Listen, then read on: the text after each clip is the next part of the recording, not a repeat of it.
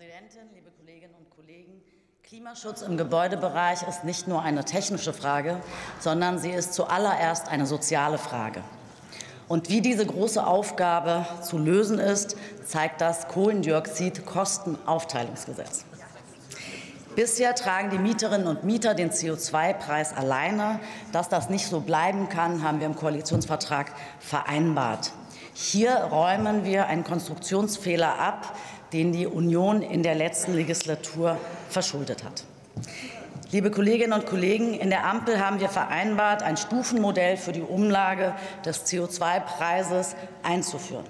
Eine faire Lösung zu finden, war viel Arbeit. Vielen Dank an alle beteiligten Ampelressorts. Wir haben den Zeitplan eingehalten. Wir haben am 25. Mai diesen Jahres dieses Gesetz in der Bundesregierung beschlossen, den wir heute hier in erster Lesung beraten. Mit dem vorgesehenen Stufenmodell werden einerseits Mieterinnen und Mieter entlastet und weiterhin zu sparsamen Heizverhalten angereizt. Auf der anderen Seite gilt für Vermieterinnen und Vermieter, Anreize zu schaffen, in Energieeffizienz ihrer Gebäude zu investieren. Und damit kann die seit 2021 erhobene CO2-Preis bei Wärme endlich seine klimapolitische Lenkungswirkung auch entfalten, liebe Kolleginnen und Kollegen. Die Wirkung wird kurzfristig durch die Folgen des völkerrechtswidrigen Angriffskriegs Russlands überdeckt werden. Die Krise hat massive Auswirkungen auf unsere Energieversorgung und die Energiekosten. Doch wir müssen langfristig denken. Wir dürfen gar nicht erst erpressbar sein von Despoten wie Putin. Auch hierfür liefert das Gesetz einen Beitrag.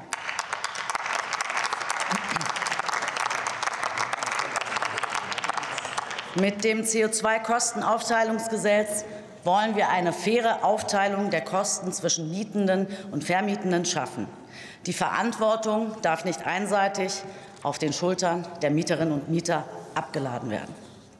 Das Stufenmodell für Wohngebäude knüpft an den CO2-Ausstoß des vermieteten Gebäudes an. Je niedriger die energetische Qualität eines Gebäudes ist, umso größer ist der Anteil der Vermieterin bzw. des Vermieters und umso kleiner ist der Anteil der Mieterinnen und Mieter an den CO2-Kosten. Die Umsetzung kann ohne größeren Aufwand im Rahmen der Heizkostenabrechnung erfolgen. Vermieterinnen und Vermieter werden mit der Brennstoffrechnung alle für die Berechnung erforderlichen Daten an die Hand gegeben. Es ist eine bürokratiearme Lösung für einen sehr komplexen Sachverhalt. Liebe Kolleginnen und Kollegen, das Gesetz soll am 1. Januar 2023 in Kraft treten. Daran halten wir fest. Gleichzeitig war uns aber auch klar, in der aktuellen Situation sind weitere Energiepreissteigerungen zu verhindern. Wir wollen auch kein Öl ins Feuer gießen. Und deshalb haben wir im dritten Entlastungspaket die Anhebung des CO2-Preises verschoben.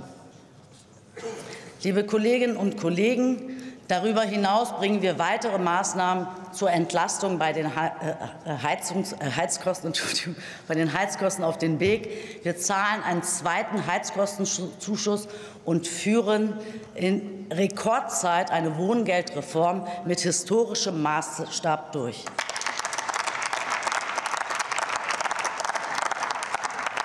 Wir wollen nämlich den Menschen mit kleinen und mittleren Einkommen schnell und zielgenau unterstützen, denn sie sind es, die besonders stark von den steigenden Energiepreisen betroffen sind.